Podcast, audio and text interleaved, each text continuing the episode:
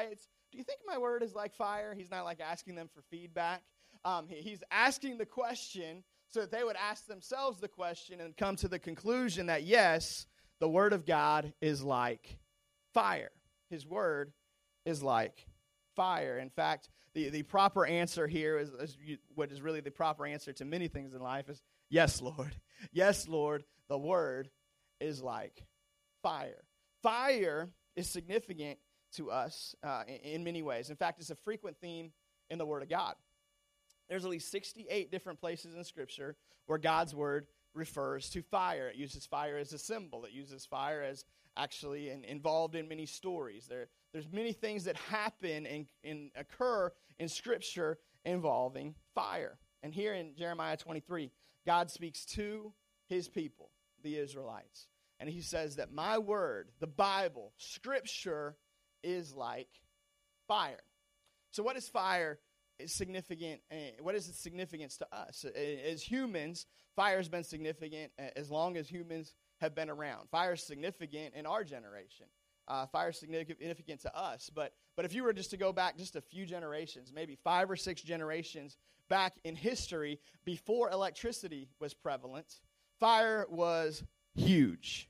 In fact, you were not going to survive without access to fire. If you didn't have fire, you were in trouble. What did fire do? Fire did many things for people. Uh, fire provided them with warmth.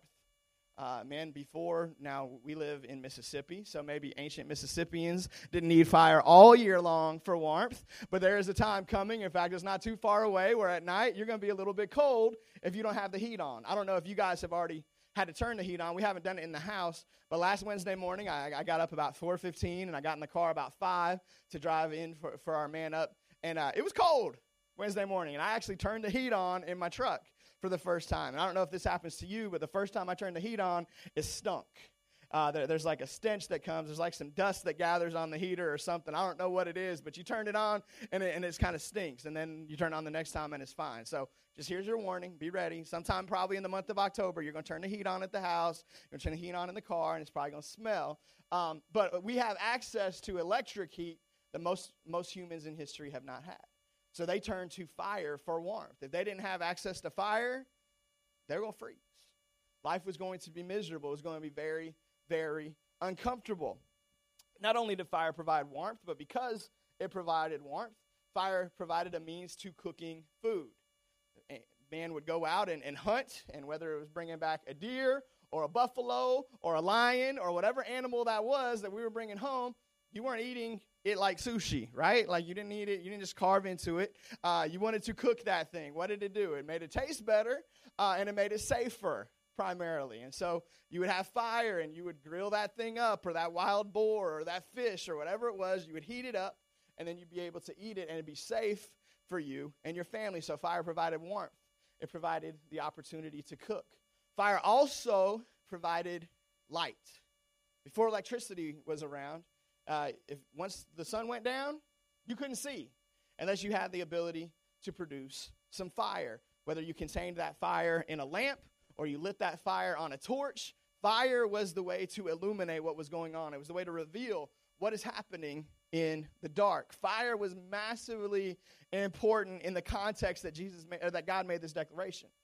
That this was not just something that, you know, today fire is kind of like something that you got like a pyromaniac. My brother was a pyromaniac. He was always carrying a lighter and like burning something. Like, you know, like that's what you think of when you think of fire, like Beavis and Butthead, right? Like, ah, fire, fire. Well, that's not what God's talking about in Jeremiah 23. It wasn't a joke to them. Fire was life. Fire was everything. If you didn't have fire, you didn't have much at all. And so that's what, what God is referring to in this way. In fact, I, I think it's this last characteristic we just discussed a fire that is most significant. Fire illuminates, fire allows us to see the things that we could not otherwise see. And that is what's so similar, I believe, between fire and the Word of God. When we open up the Word of God, you see there are spiritual truths that are out there that we just don't have access to with our physical mind with our physical eyes. And when we open the Word of God, all of a sudden our eyes begin to open to things that were already there, things that were already going on, things that God had already done that we just couldn't see. Fire reveals to us things that we couldn't see without it. And that's what the Word of God does. So, what I want to do today is we're going to look at five things that the fire of God's Word reveals to us. Five things when we open up the book and we look into the Word of God, five things that we begin to see about God that we don't see otherwise. You see, the Word reveals all kinds of stuff. It reveals stuff about us, reveals stuff about the past, it reveals stuff about the future, it reveals stuff about mankind, it reveals stuff about all of that. But, but I think most importantly, the Word of God reveals to us God shows us who he is. It shows us how he operates. It shows us how he moves in our lives. So today, as we look at how the word is like fire, I want to show you five things that the fire of God's word reveals as we open it. The first is this the word reveals his presence. The word of God reveals God's presence. Time and time again, God uses fire to reveal God's presence. In Exodus chapter 3, a very famous story, God appears to a man named Moses probably know it. Moses is out and he's tending sheep. And he's out on a hillside. And there on the hillside, he notices something on fire a burning bush. And so the, the burning bush, the flame draws him in. Are you that guy? You're at the campfire and the flame draws you in. Like you just got to get closer to the fire. You, you, know, you know what I'm talking about. That was Moses, right? Moses is out. He's doing the same thing he's done for 40 years. Same old job, same stuff. It's different day. And all of a sudden something's on fire and it's not burning up. And like, I got to go check this out. So he goes to investigate. He gets closer to the flame. And as he gets closer to the flame, God begins to speak to him. God begins to declare some things to him. God tells him who he is. He says, I am. You can't define me by anything on earth. You can't define me by anything in human terms. I'm greater than that. I'm greater than your existence. I'm greater than your problems. I'm greater than the slavery of your people in Egypt. I am. And so God declares who he is, but he revealed his presence how? Through a flame, through the fire. Moses was attracted to the fire, and in the process, he came in to the presence of God. Later on in the book of Exodus and, and throughout the next three books of the Bible and the, the, the Torah, we see fire again and again used by God to represent his presence. You see, as he's leading the people of Israel out of Egypt and into the promised land, they wander for 40 years. And as they wander for 40 years, God says, Hey, I want to make sure you know that I'm with you. So I'm going to send a pillar of cloud during the day. So every time you see that cloud, you know where I am and you can follow me. But at night, you can't see the cloud. So at night, I'm going to send a pillar of fire. And God showed up every night for years in the Israelites' lives in the form of a flame, declaring to them, I'm here. My presence is here. I haven't abandoned you. I haven't forgotten about you. I didn't bring you out of Egypt to let you die in the desert by yourself. I brought you out to bring you to the promised land. I brought you out because I'm taking you somewhere. I brought you out because I've got something for you. I got a future for you. His presence confirmed all those things for the Israelites. And God chose to use a flame to declare his presence. There's an intimate connection between God's word and God's presence. That's why in John chapter 1 verse 1 it says very famously that in the beginning was the word and the word was with God and the word was God. As the apostle John begins to introduce Jesus to you and to me. He doesn't go back to the manger like Matthew and Luke does. He, he doesn't talk about shepherds and magi. He says, no, he existed before the manger. He existed before the planet. In the beginning was the Word, and the Word was with the Father. He was with God, and yes, he is in fact God. But he calls him the Word. Again and again, John refers to Jesus as the Word. You see, there's this connection between the presence of God and the Word of God. Jesus, in fact, is the Word. That's why when we open the Word of God, what we're actually doing is we're having God's presence in the form of Jesus revealed to us. We're seeing Jesus throughout Scripture. We're seeing Jesus from the beginning to the end. It's all His story, telling us about Jesus, telling us about the sacrifice who would die in our place, about the man who would come to be our Lord and our King. The Word of God is full of the presence of God. I know sometimes I get in a place where I feel like, man, I can't really feel God's presence just feel distant from God. I just feel far from God. And, and more often than not, in fact, almost every time I've ever felt that way, when I was distant from God, I was distant from the Word. I either wasn't in the Word at all, or when I was in the Word, I wasn't putting my heart into it. I was just doing it just to do it. Man, when we come to the Word of God, we have access to the presence of God. The fire of His Word reveals to us His presence. Second thing the, world reveal, the Word reveals to us is God's passion one of the things that, that we most often use fire to refer to, especially in kind of a Christian context, is passion, right? Like if you know somebody or or maybe you are that person or were that person at one point in time who was just really really serious about their walk with God. Man, God is is number 1 in my life as he should be for all of us. Somebody might describe that person as saying, "Man, that girl, that guy is really on fire for God." Right? Like that's the term that we use. Man, they, they just got so much fire for God. They got so much passion for Jesus. We associate fire and passion. And I, and I think it's true. And I think maybe for some of us, we can look back and say, yeah, I, I was on fire for God at one point in time. I was passionate about God, but maybe, maybe I'm not as passionate as I used to be. Maybe that flame is now just a flicker. I, I believe that we can turn to His Word and, and begin to see that flicker come back to life begin to see that flame take root in our hearts again, begin to see that our passion for God be, be reintroduced. Uh, I think as we sang today, fire fall down. I told you, man, we're singing, we're, we're asking God for His presence, we're asking Him for His power. I, I think another part of that is God, just restore my passion. God, I need your fire. I need your I need my passion back. I want to I want to be passionate about you. Again, I think that's one of the things that we can ask and, and many times we need to come back and, and reconnect with that passion. But but I believe that as we open the word of God, we don't just see our passion increase. I believe we actually discover his. You see, God is passionate about some things. In fact, in Revelation chapter 19, I had you turn there at the beginning of the message today. Revelation 19, we see this description of Jesus. Now, a lot of times we see Jesus in kind of these, uh, you know, like Middle Ages paintings, and Jesus is like, he's always around sheep, and he's kind of got like this metrosexual beard and hair kind of going on, and, and blonde hair, blue eyed, and, you know, all those things are inaccurate, right? But we, we see almost kind of like this sissy picture of Jesus. Well, if you read Revelation 19, you don't see sissy Jesus uh, you, you see a totally different Jesus. You see a Jesus that, that, that will fire you up. Revelation 19.11 said, I saw heaven standing open, and there before me was a white horse whose rider is called Faithful and True. With justice he judges and wages war. He's talking about Christ. It says, verse 12, his eyes are like blazing fire. You know, that's the, that's the God that we serve. You know, the things that, that breaks my heart is that sometimes churches get kind of this stereotype that we're boring. As in fact, that's one of the top two reasons why people say they don't go to church. Oh, church is boring. H- how heartbreaking is that? That we could be known as boring, but we serve a God whose eyes are like blazing fire. We serve a God of passion.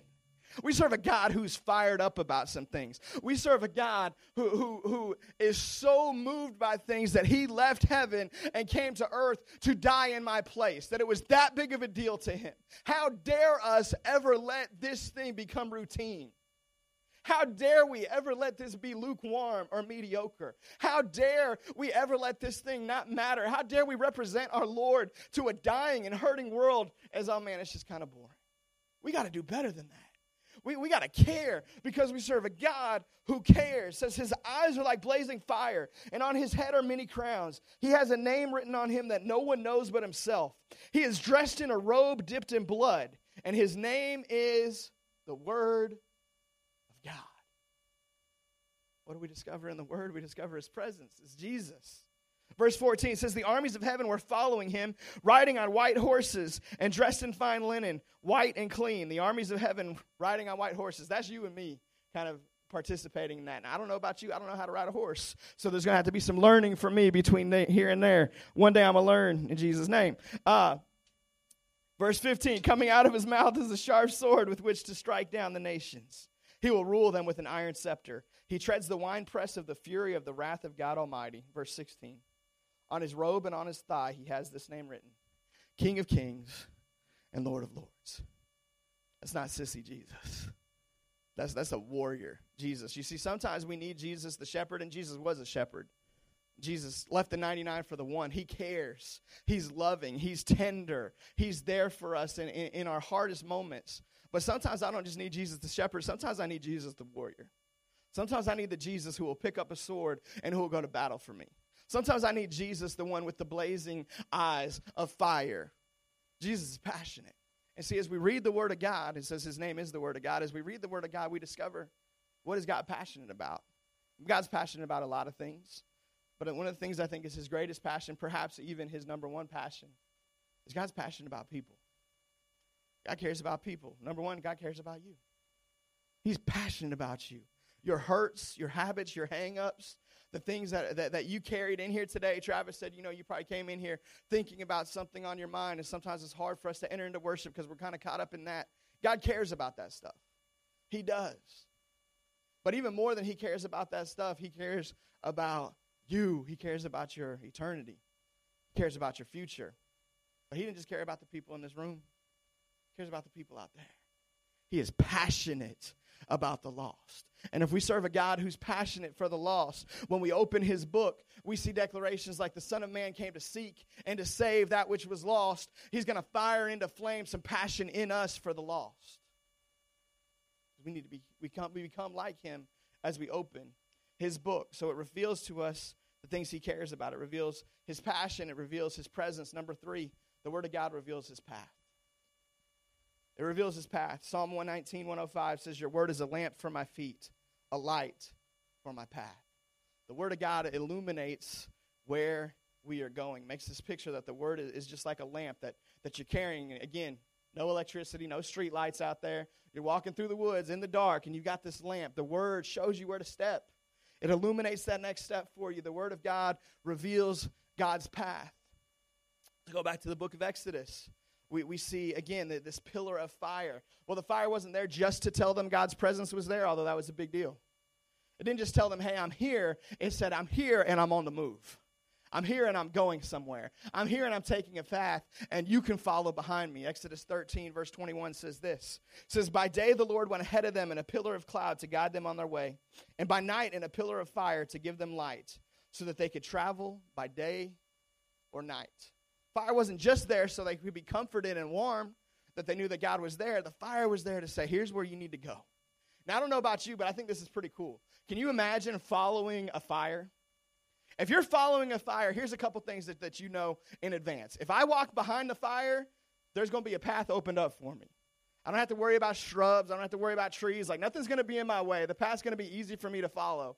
Second thing you know if you follow by the fire, there's not going to be any enemies on that path. Whatever junk is, is trying to stop you, it's going to get out of the way because of the fire.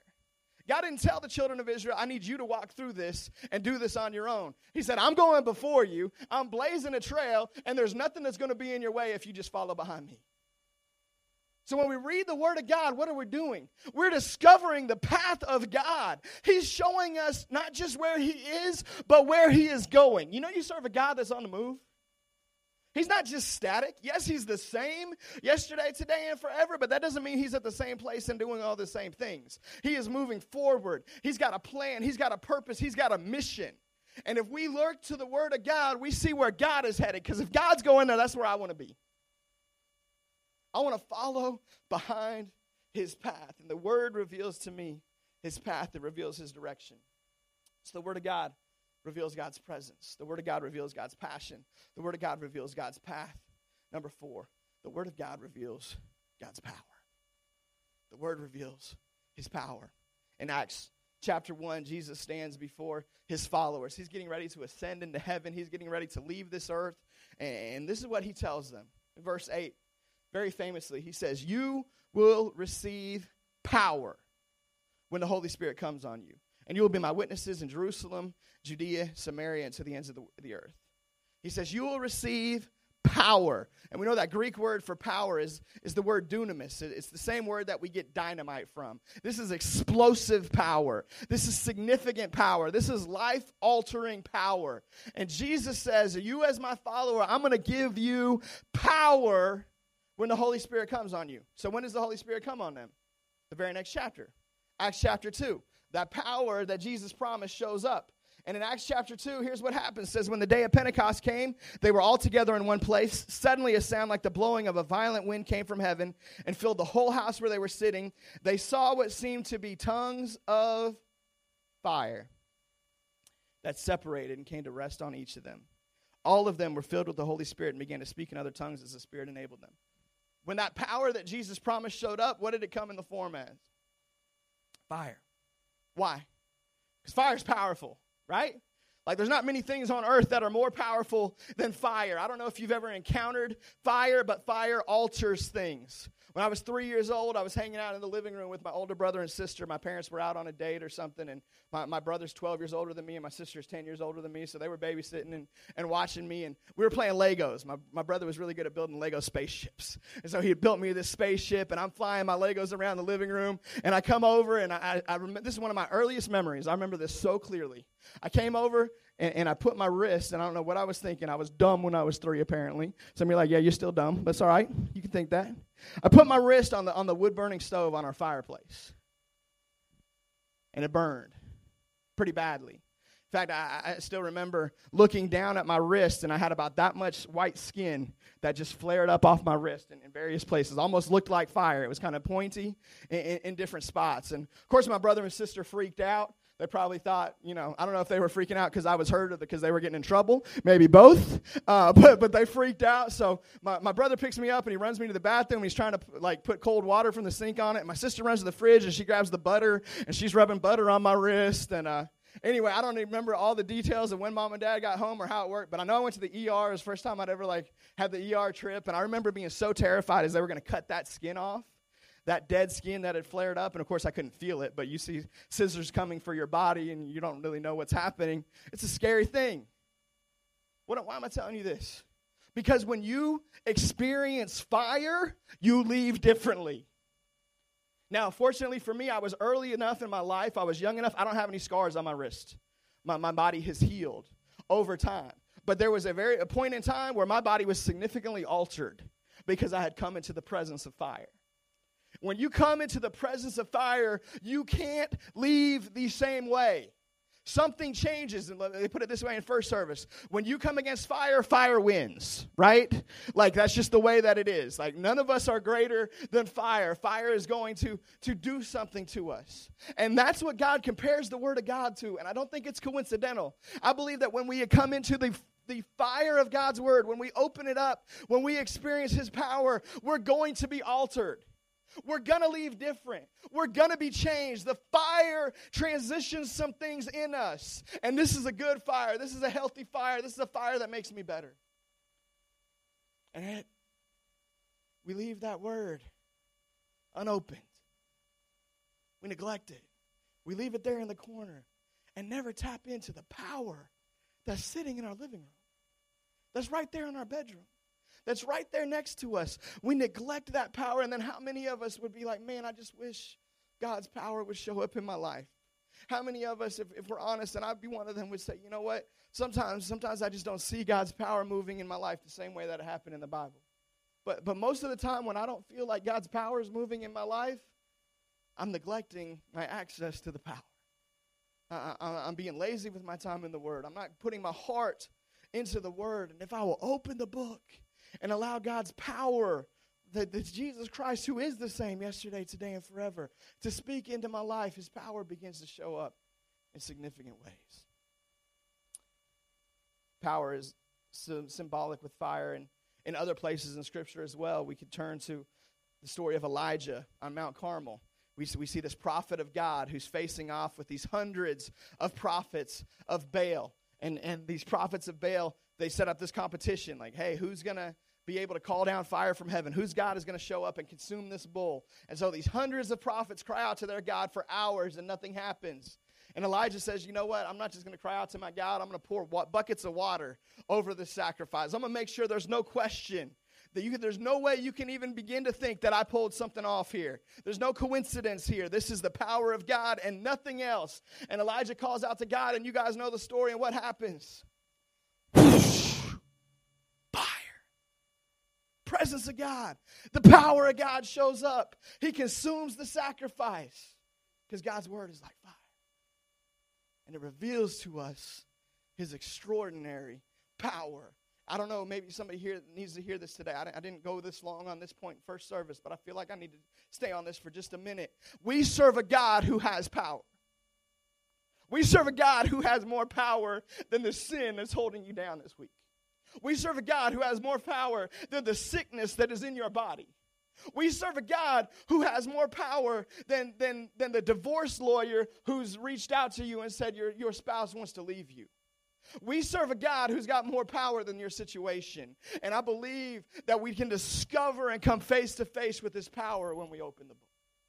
It's the power of God's Word, it's the fire. So God's Word reveals to us His presence, it reveals to us His passion, it reveals to us His path, it reveals to us His power. And number five, God's Word reveals to us His purity. It reveals His purity. You see, the worship team is going to come down. Don't get distracted. Stick with me. You see, God's word shows us who God is. And yes, God is loving, and yes, God is passionate, and yes, God cares so much about the lost. But let us never water down the fact that we serve a God of holiness, of righteousness. We serve a God who is set apart. What did he declare to Moses when that burning bush showed up? He said, Take off your sandals. The place you are standing is holy ground. In other words, it's different. This place is special. It's unique. It's not like everything else. And then he calls us to his, his followers and he calls us holy. He says, You're special. You're unique. You're not like everybody else. We serve a God of holiness. We serve a God of righteousness. We serve a God of purity. Many times in Scripture, God, God makes this comparison and talks about a refiner's fire. I'm going to read you one example Zechariah chapter 13, verse 9, and then I'll explain it to you. Zechariah 13, 9.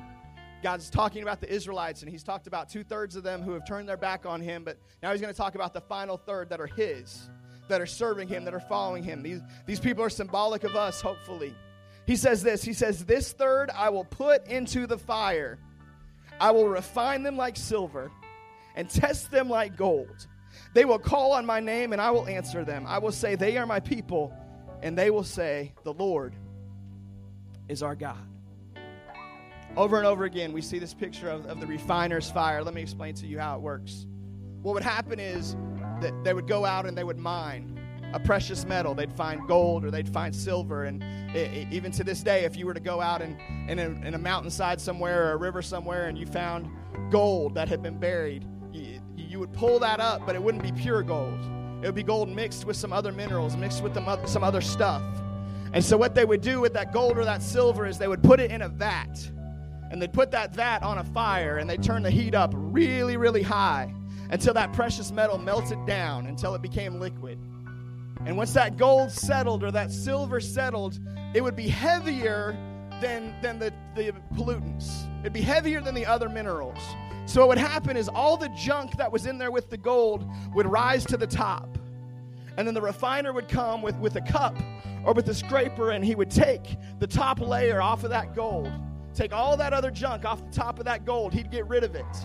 So now all that was left was pure gold. And it's said that, that, that the way that he knew, and he'd gotten all of it, when the way that he knew that that thing had been completely purified, that it was nothing but gold, was when he could look into it and see his face in reflection. And God uses this picture again and again to talk about what he does to his people. He refines us. Some of us today, you're going through the fire. And you know, I don't know why I'm going through this. I don't know why this is happening. God is turning up the heat because He's trying to get rid of some junk. He's trying to take some stuff out of you. He's trying to remove some stuff that doesn't look like Him. And when he can look at you and he can see, all I see is my own face, all I see is my own reflection, he can turn the heat down. But sometimes he's got to turn the heat up to get some junk out of me. And that heat's not comfortable, it's not fun. Purifying is not fun. This is not like the most exciting thing to preach about. Purity, man. Nobody gets like fired up. Hey, we're doing a purity series. Come to church with us, right? But it's something that's all throughout the Word of God. All throughout the word, he talks, I'm coming for a church without spot or wrinkle. I'm coming for a people who are holy mind, who are all mine, who don't have anything that doesn't look like me. And so he's constantly refining us. He's constantly making us pure. He's constantly making us like him. And the greatest way that we can go through this process is to open the word. Because when I open the Word and I look into it, I see, well, that, that's, that's in me and it's not in God, so it's not pure. And God's Spirit can speak and He can breathe on me and say, we need to get rid of this. We need to tweak this. We need to adjust this. Here's the beauty of the Christian life. Because what I don't want you to hear today is you got to go out of here and earn your salvation. Because you can't do that. What, I don't want you to hear today is I got to go out here and be pure so that God can love me. Because He loved you long before you ever thought about being pure. But what I do want you to hear today is this Jesus came and died for you. And because He died in your place, now God is able to use, there's a theological term, impute God's able to impute on you His holiness, His purity, His righteousness. What that means is He's able to ascribe it to you. In other words, uh, it's assigning something to you that belongs to me. So, so if I let you borrow my car, I'm imputing my car onto you. You've got my car, you've got the ability to use that. It's yours, even though it's mine. And so God says, I'm giving you my purity. I'm giving you my holiness. I'm giving you my righteousness. Why? Because you can never come into my presence without it. I can't tolerate sin in my presence. So you can't get rid of your own sin. So I'm just going to give you my holiness. I'm going to give you my purity. I'm going to give you my righteousness. And he imputes that onto his people. So now we have it. But he still calls us to walk in the thing he's already given to us. Remember, we talked about that fire that goes ahead of us? You see, His purity has gone ahead of us. His holiness has gone ahead of us. His righteousness has gone ahead of us. He's blazed a trail for us. And now He says, Walk behind me. Come behind me. Walk the way that I do. He's made it possible for us to do it. So here's what I feel like God sent me here today to tell you. I'm almost done. Give me two more minutes and we're, we're wrapping up. Here's what I feel like God told me to tell you today. I feel like God said, that there is a time coming and perhaps has even begun in the hearts of God's people where there's a restlessness coming where we're not going to be okay with our impurity anymore. Where we're not going to be okay lowering ourselves to the standard of a culture that denies God. Where we're not going to be okay looking like everybody else and acting like everybody else. I felt like God told me to tell you that His, His Spirit is on the move and He is wooing and compelling and calling His people to begin to rise up to the level of purity that he, we already know He's called us to. And there's going to be a holy dissatisfaction in us, a holy restlessness in us, a holy frustration in us until we begin to face up to the fact that there's some stuff in me that's got to change. I don't know what that looks like for you. Maybe that's fooling around with somebody you're not married to. Maybe that's fooling around on a computer. Man, maybe that's partaking and, and, getting drunk, and you know that I'm, I'm going beyond the level that I'm supposed to. Maybe it's putting something in your body. I don't know what it is. But there's a, a lack of purity in God's people that, that God is getting ready to stir up a lack of satisfaction in us for. That we're not going to be okay with it anymore. Because God's word reveals to us his purity. And as we get in his word, we're going to realize God's calling me to something better.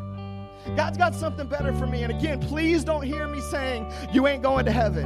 I'm not talking heaven and hell. I'm talking God's best on earth. I'm talking we are missing out on his best for us because we're playing around with all kinds of stuff that deep down inside we know that's not, it's not what he has for us. And he's compelling us to a new level of purity today. And I see some of you shaking your head, and I see some of you looking down like I don't even want to make eye contact. And it's all good. I ain't mad at you. I love you. I just want you to know He's got something better for you. He's got something better. And so, what we're going to do today is uh, we're going to pray and we're going to invite people to receive Jesus like we always do because I think that's important. But after that, we're, going to spend a little extra time in worship. And, and we're going to sing about this fire of God. And, and, and so, today, if, if you need some of God's presence in your life, you're going to sing and, and, invite His power, invite His fire. If you need more of God's path, you need His direction, you're going to sing and invite His fire because His fire shows His path. If you need more of God's passion and you've just lost, you don't care about the loss like you used to, and you want God's passion in your life again, you're going to sing and you're going to invite His power and invite His, his passion. If you need God's power to show up in, in your life, whatever that looks like, we're going to sing and invite His fire because His fire brings power. And if you need some of God's purity in your life, we're going to sing and we're going to invite the fire of the refiner. Though it may not be comfortable, though it may require some things of us that we've never given him before, we're going to invite his fire to make us uncomfortable to make us dissatisfied with where we are, not because we want to earn His love or His salvation, because we could never do that, but because we serve a God who has done so much for us, we want to experience all that He has for us.